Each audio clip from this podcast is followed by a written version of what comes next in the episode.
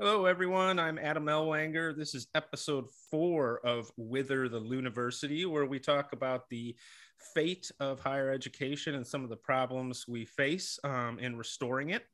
With me today, I'm excited to have Jenna Robinson, who is president of the James G. Martin Center for Academic Renewal.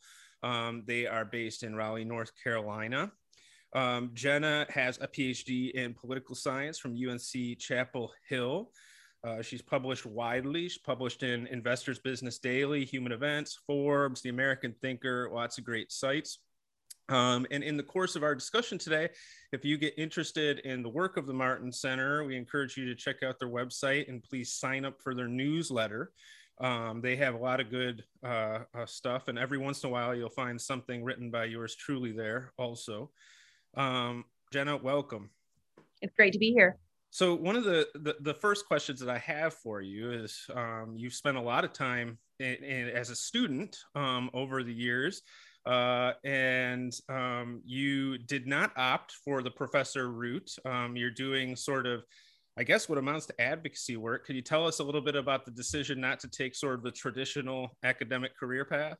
Right. So part of it is just my own personality and the kind of work I like to do. I don't think I have the attention span to be a faculty member.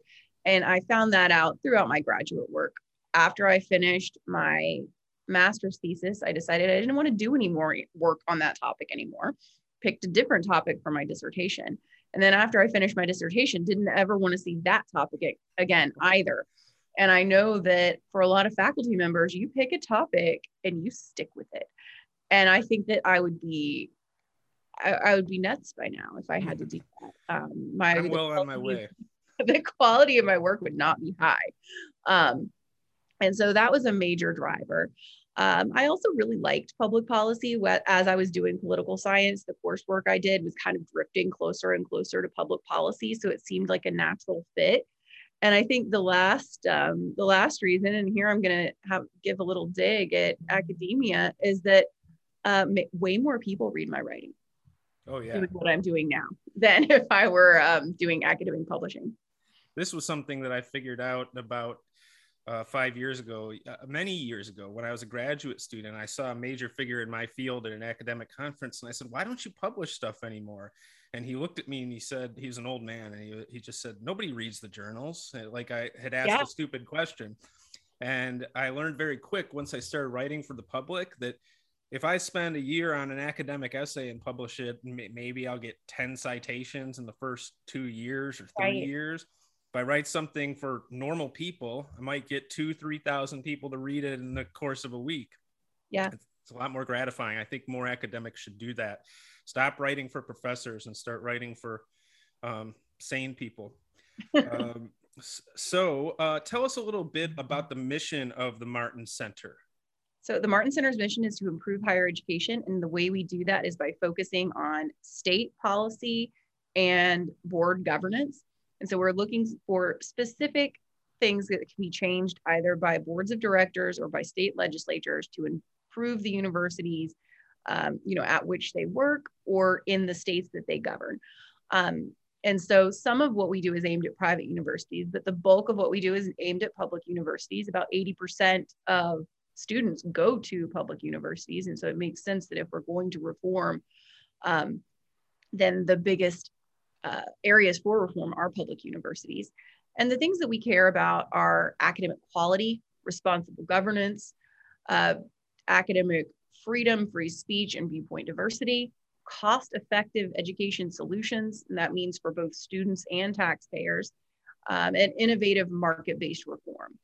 And so, kind of within those buckets, we look at a lot of different things. Really, if it has to do with higher education and it can be solved by a policy change, we're interested.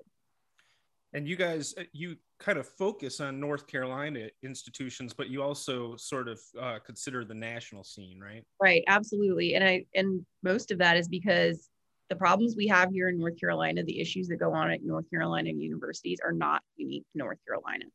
Uh, universities across the nation have the same issues. You know, increasing tuition, uh, falling academic standards, too few students are employed in their area that they um, that they got their major in, too few students graduate.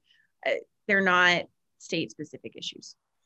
Great. So I want to talk a little bit about that question of standards more specifically. And, um, you know, you guys do work to raise standards in higher education. But one thing that I think about often is that even if we could succeed in doing that, um, it seems that the standards have fallen so far in K through 12 education that it's almost like even if we succeeded to sort of restore some standards to the university, would we even have a sizable uh, uh, uh, feed of students that could meet the expectations? Um, and mm-hmm. so, I mean, I wonder if you could just sort of talk a little bit about that, and and if if we need to start do we need to start in the k through 12 or or is there a way we could do both at the same time or what do you think about that well i mean I think it goes without saying that standards in K 12 should absolutely be addressed. It is a travesty that so many students get through, you know, third grade, fifth grade, ninth grade, and can't read at, at grade level. That's ridiculous. Um, and that should be addressed for sure. But I think that independent of what K 12 does, universities that purport to do university level work should keep standards high. And namely, that is because university level work has an independent purpose that is unrelated to how, how qualified students are. The work that is done at universities, both for vocational training and for the discovery of ideas, requires a certain amount of, you know, academic oomph people have to be prepared for that if they're going to do meaningful work at the level that we should expect for, for university educated people. And even if that means there are fewer students available to go directly into a four year school, then, you know, so be it. Obviously, that's one of the problems that there aren't enough people available, and universities want students in the seats to pay tuition. Um, and obviously the money is always the motiv- motivation for everything but i think academic standards should be of paramount importance at universities that you know they're claiming to do you know world renowned um, era changing work and you can't do that if you're unprepared and unserious so one uh, approach that I find a lot of um, uh, sort of conservative minded people like myself often say is, well, we need to tighten the purse strings, that this is what legislatures need to do. And one thing that I think we're seeing in response to that, like in Texas, where, where I live and work, there's been a little bit of that. And I actually think that's contributed to lowering the standards um, because when the, the universities realize, all right, we're going to have a budget shortfall, then they just say, well, we have to admit more students, and and they really mm-hmm. just don't care, you know, the level of preparation there. Um, and so I think as a professor, I get I'm faced with a very difficult task. I have few very bright students in every class. I have a few uh, people who are, you know, need a little bit of work, and then I have some people who probably, you know, are not prepared for collegiate level work, mm-hmm. and it puts professors in this position where it's like, who do I pitch the course to? do I pitch it to my five best students mm-hmm. um, and just sort of discount everybody else? Do I pitch it at the middle and ensure that I'm still above the heads of the the worst ten, but beneath what the best ten are doing? Um, and so I think that. is is that a, a, viable option sort of tightening the purse strings or should we have faith that the universities will will not sort of cravenly uh, try to make up the deficit uh, in ways that will will actually worsen the the educational product? I don't think that tightening the purse strings, you know, by say cutting state funding, is the right answer to addressing academic quality problems. I think that the answer for academic quality problems is to address academic quality, have real standards, enforce them, make them clear, and don't grant waivers or exceptions. And so I it needs to start basically with faculty and administration then. Yeah, absolutely. Um, most or boards, but mm-hmm. it has to be something that the university decides we're serious about academic standards. We do college level work here, and we're going to require that students are prepared when they come in. I think we should also, you know, either at the state level or university levels, not be afraid to admit that different universities serve different populations. Community colleges are a great place for students who are not quite ready. They do often wonderful work to get students um, kind of through that transition from high school to to universities or alternately they show students that the you know university sitting in a sitting behind a desk your whole life doing academic work is not for you and there's something else that's a better fit. Um, at the same time i think universities four-year universities should also maybe strive to diversify and not all of them chase r1 it makes no sense for every university to try to be an r1 university and for that to be their focus.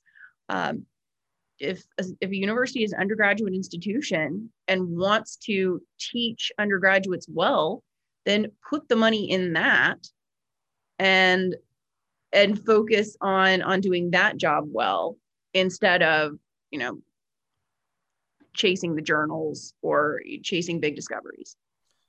Would you agree that in general there are far too many people in the united states going to college?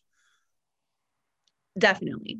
Um, and when I say going to college, I definitely mean going to a four year university. I don't mean pursuing some kind of post secondary education because, you know, with as dumbed down as our high schools have gotten, it's often true that students do need to do something after high school in order to prepare themselves for the future. Um, but I do think there are there are too many people getting generic majors at generic universities that they think will guarantee them a good job in you know in something white collar. They're not sure what. I think students are starting to catch on to that that that the the bachelor's degree is not the promise of sort of middle class security or sort of job satisfaction that we've produced far more um, credentialed people than could possibly um, right reap the rewards of that. And and i wonder you know how far off the reckoning is like for universities when people get hip to that. You know my um, hope though is that the solution for those students who have cottoned on isn't to double down and go get a master's degree. Um, I think we've probably all seen the recent data from the Wall Street Journal about master's degrees that, you know, by and large, really don't pay off, like even more so than the bachelor's degree. Um, and for years, I think people did go to that master's degree. You know, if one credential isn't enough, I'll get two. Um, so I hope that with this realization, which I think you're right, students are coming to the realization. I hope that they they start looking for alternatives to a generic four-year degree rather than you know doubling down and doing more. What are what what alternatives of that sort exist right now? I mean, beyond just community college and sort of trade vocational schools, it, it seems mm-hmm. like it's almost like uh, the pressure to get gainful employment is so high that they're almost culturally we don't have a space built in to sort of experiment with different ways to prepare oneself for uh, making a living. Yeah, I think in this, the tech industry is leading the way. And so there are a lot of employers in tech that now say they will hire without someone having a bachelor's degree.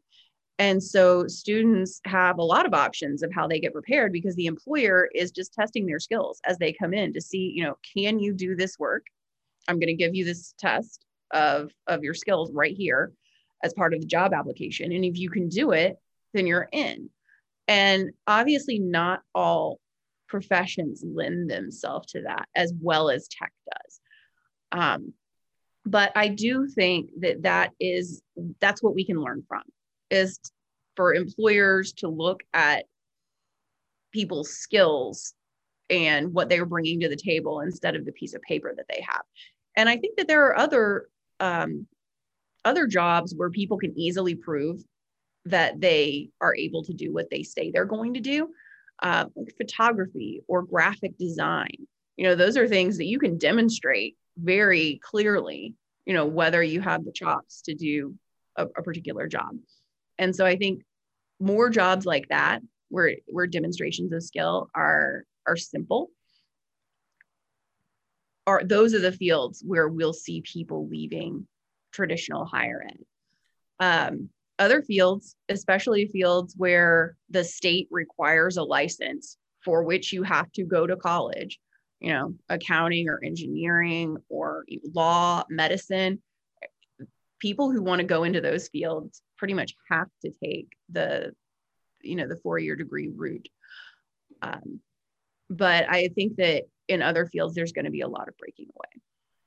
So to shift gears a little bit, um, what's uh, there's you know signs that the Biden administration may try to vacate some amount of student loan debt um, for certain borrowers. Um, there's some question as to whether or not he even has the authority to do this, but leaving that aside, um, it seems that they are not committed to addressing any of the drivers of cost, any of the things that that would that create the massive amounts of loan debt that exist. So, what's the Martin Center's take on this? On questions of sort of loan forgiveness, on on how to address drivers of costs, mm-hmm. those issues. So, the Martin Center's take on loan forgiveness is that it's a terrible idea. Um, it's a moral hazard.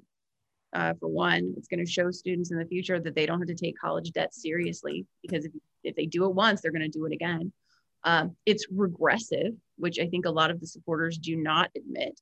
Uh, the major beneficiaries of any kind of student loan forg- forgiveness, whether it's $50,000 or $10,000, are going to be people who got college degrees, who I think we all know that on average have higher incomes than people without college degrees.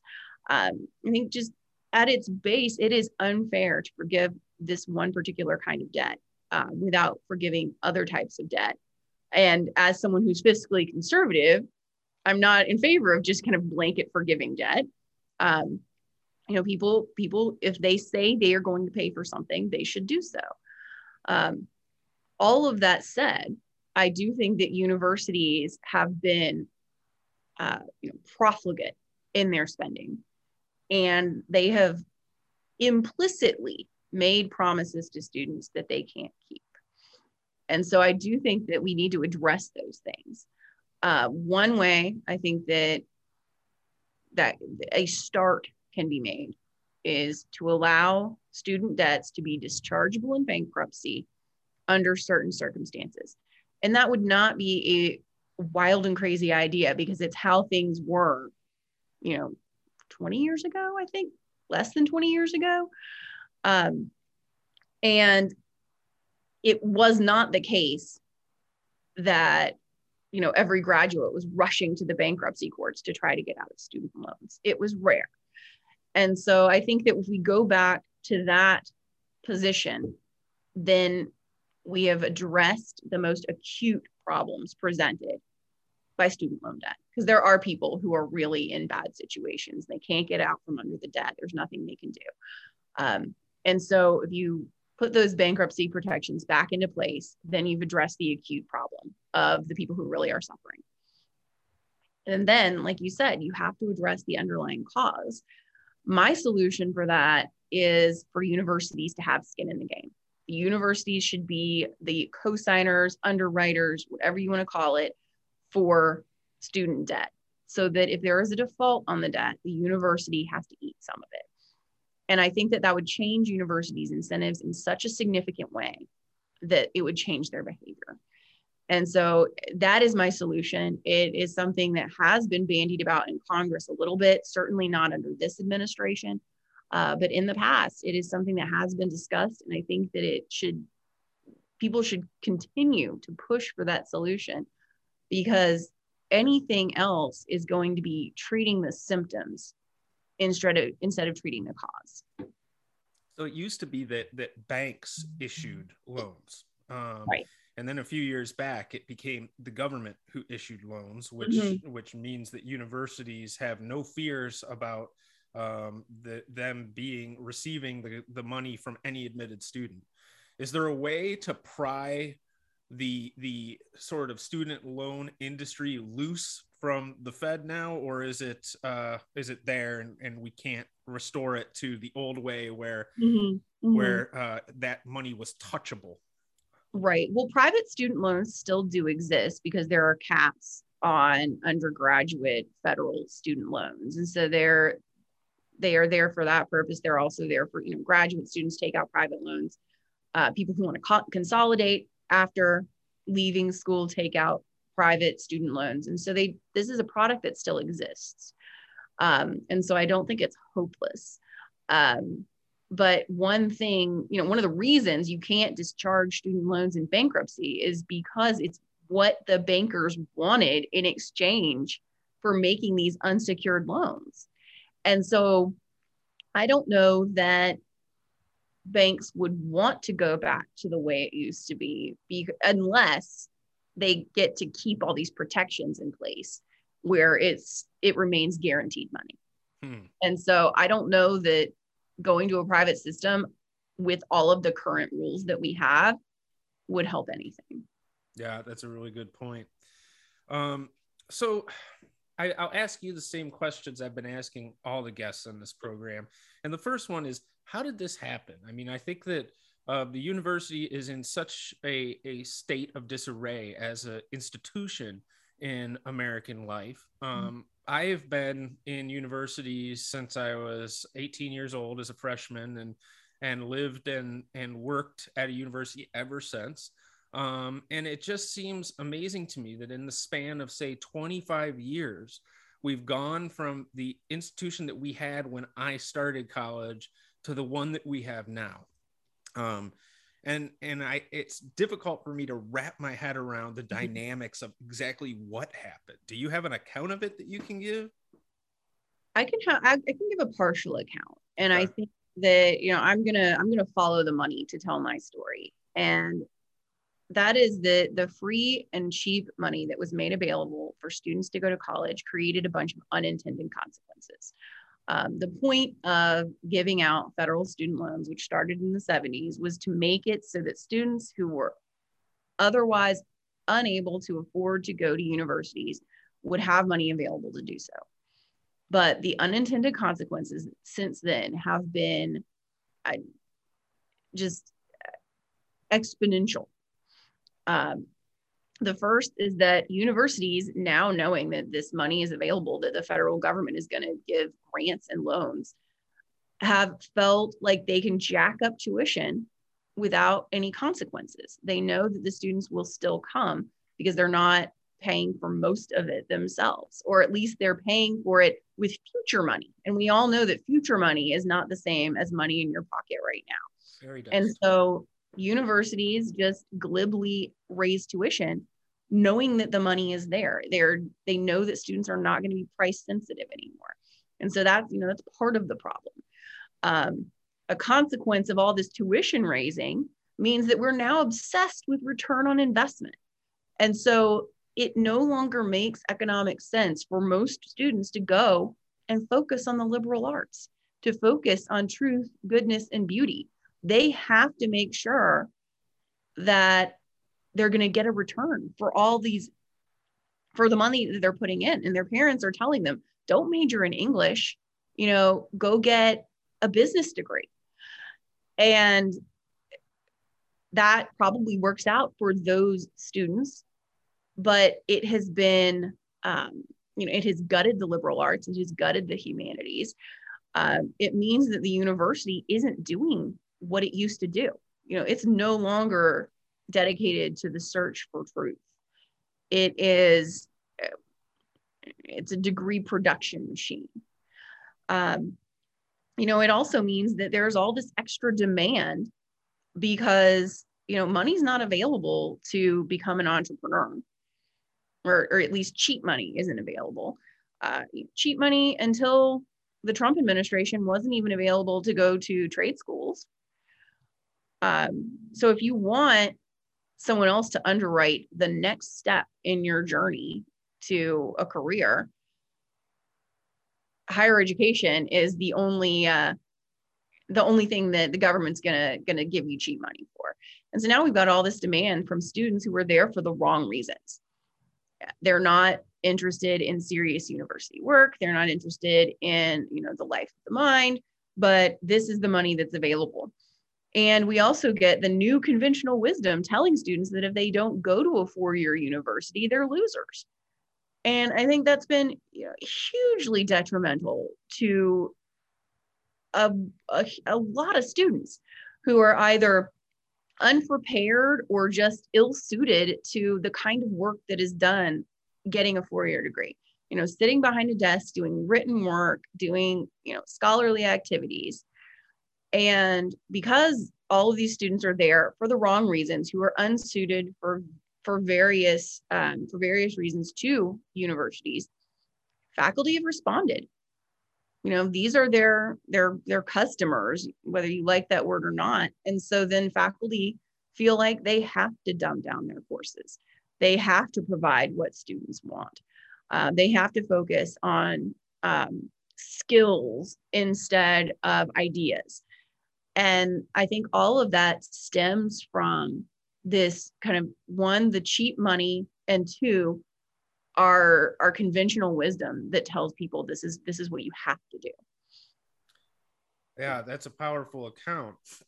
I will say, kids, don't become an English major. I work in an English department, um, and and I, I want to talk about that a little more because it's sort of like the you know the idea that students have been scared off of liberal arts and and things like English is absolutely true, but like at this point, like those disciplines in practice are not somewhere we would want right. them to return to. You know, um, English departments is are essentially now just sort of a, a, a site for woke indoctrination. They're not, mm-hmm. you know, they're like, they're not about the good, the beautiful, and the true. Through the lens of race, class, and gender. Come to the English department. We'll teach you how to be aggrieved. That's what it is.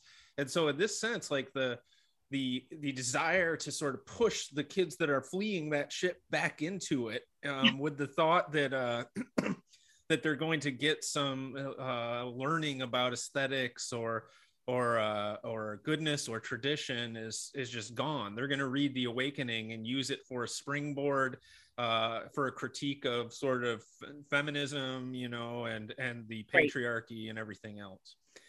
Um, and I wonder. So, talking about sort of wokeness, the culture of the academy would you say that that too is linked to the the cheap money thing the influx in the 70s or is that sort of a wholly different phenomena that's being driven by different factors I mean, I think part of it is the cheap money. If if there's cheap money from a source that isn't really paying attention to what the end product looks like, then you can be free to do things that are just like weird and inconsequential and that the public hates because the public isn't actually like they have no feedback mechanism and so yes the fact that there's just no accountability and and, and they have these gobs of money to do frivolous things with sure. Um, but i think it's also that you know universities started out and i think i've seen data on this like maybe in the you know in the 50s and 60s they were a little bit uh, left of center. So they've always been left of center. But the very tools that we gave faculty for autonomy to preserve academic freedom you know things like you know like tenure and faculty governance uh, they kind of blew up and so we ended up with faculty choosing people who are like themselves to populate the departments and, you know, the first generation of doing this, it wasn't so bad. The faculty got a little bit more left of center, a little bit further away from the population.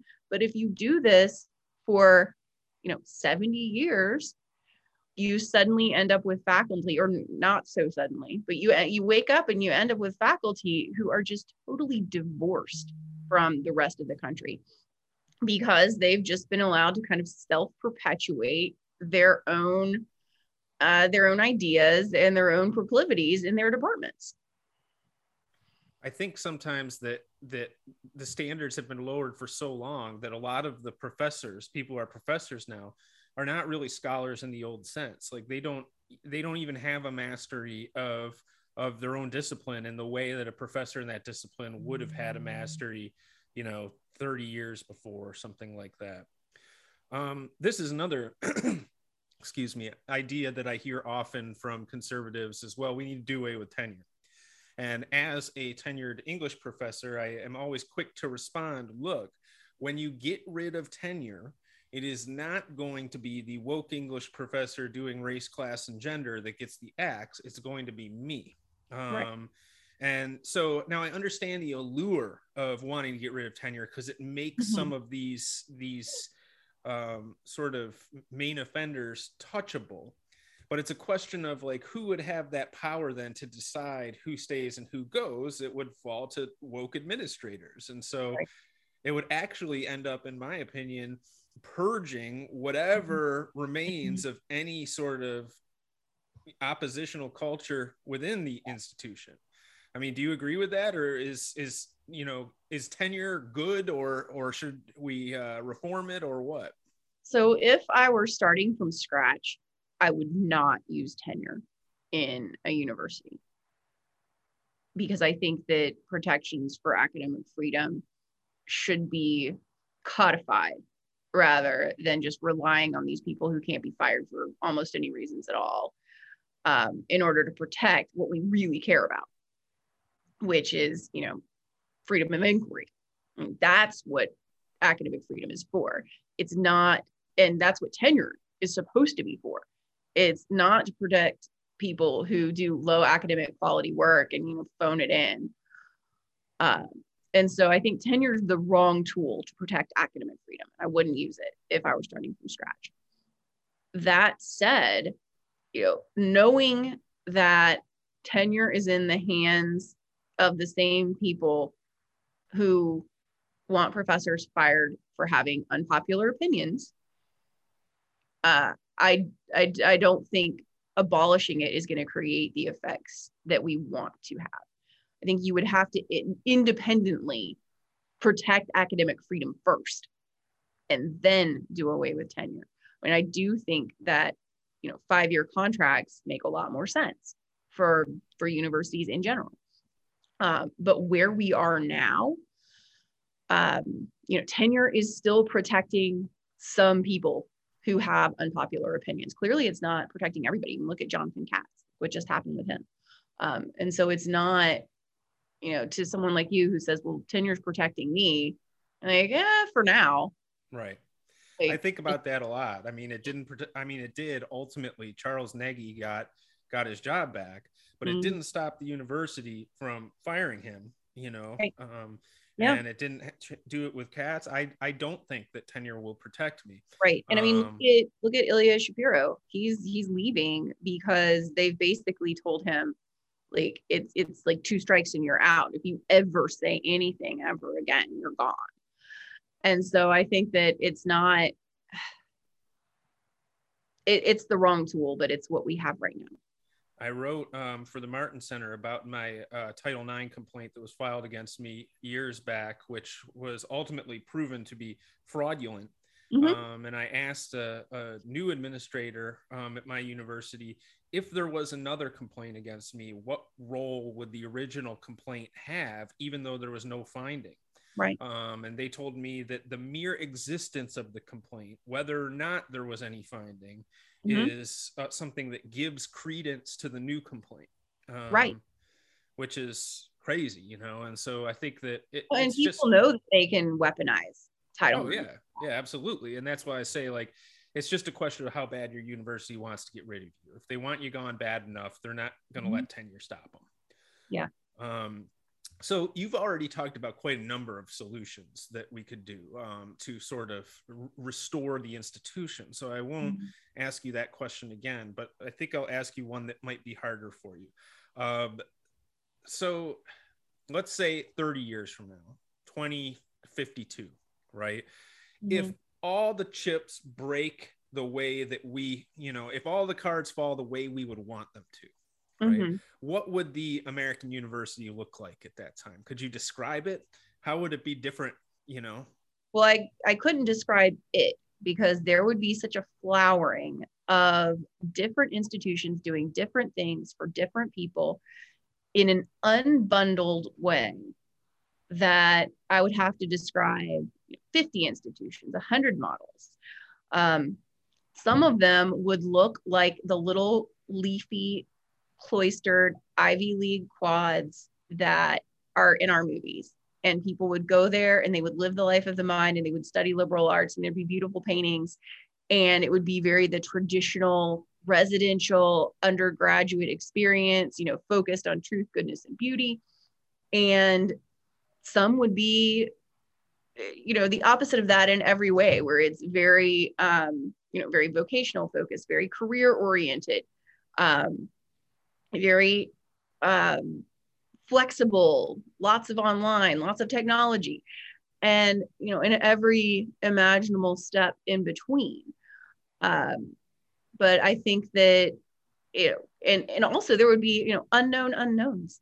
Who knows what could flower if you really had the kind of you know market innovation that universities right now are they're really hamstrung by you know not just the things i've mentioned accreditation other federal laws reporting you know there are there are a lot of reasons that we don't see the innovation that i would love to see but if we did i think we would get we would get a huge diversity in the number of institutions, the types of institutions, and the types of things that they offered.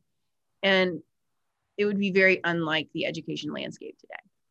I have a fantasy about running a school out of a uh, strip mall storefront, you know, um, where a university is run more like a karate dojo than than mm-hmm. a, a behemoth institution you know, right. where, where, people would want to come and just hang, you know, and yeah, and sort of intellectually work out with with the the other people in their school, a, a school in the very traditional sense of of the word, you know, right.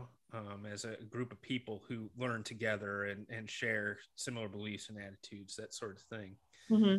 You talked about accreditation, which to me is is a huge factor. I mean, I think that that is the the uh, one block that keeps the Jenga, um, you know, tower intact, and and I think that somehow we need to ensure that students um, uh, th- that they can be rewarded for caring less about whether or not accreditation is a thing. Right. But until we solve the student loan bit, that can't really happen. Um. So I asked you what would it look like at 30 years, and you painted a very beautiful picture for me. My question is, is, is how likely is it that that will come to pass in that time?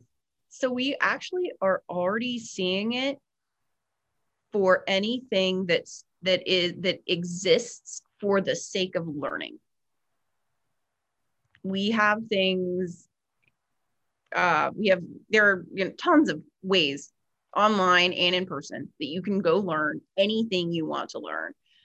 And some of it free, some of it very cheap, uh, some of it, you know, a little bit higher cost.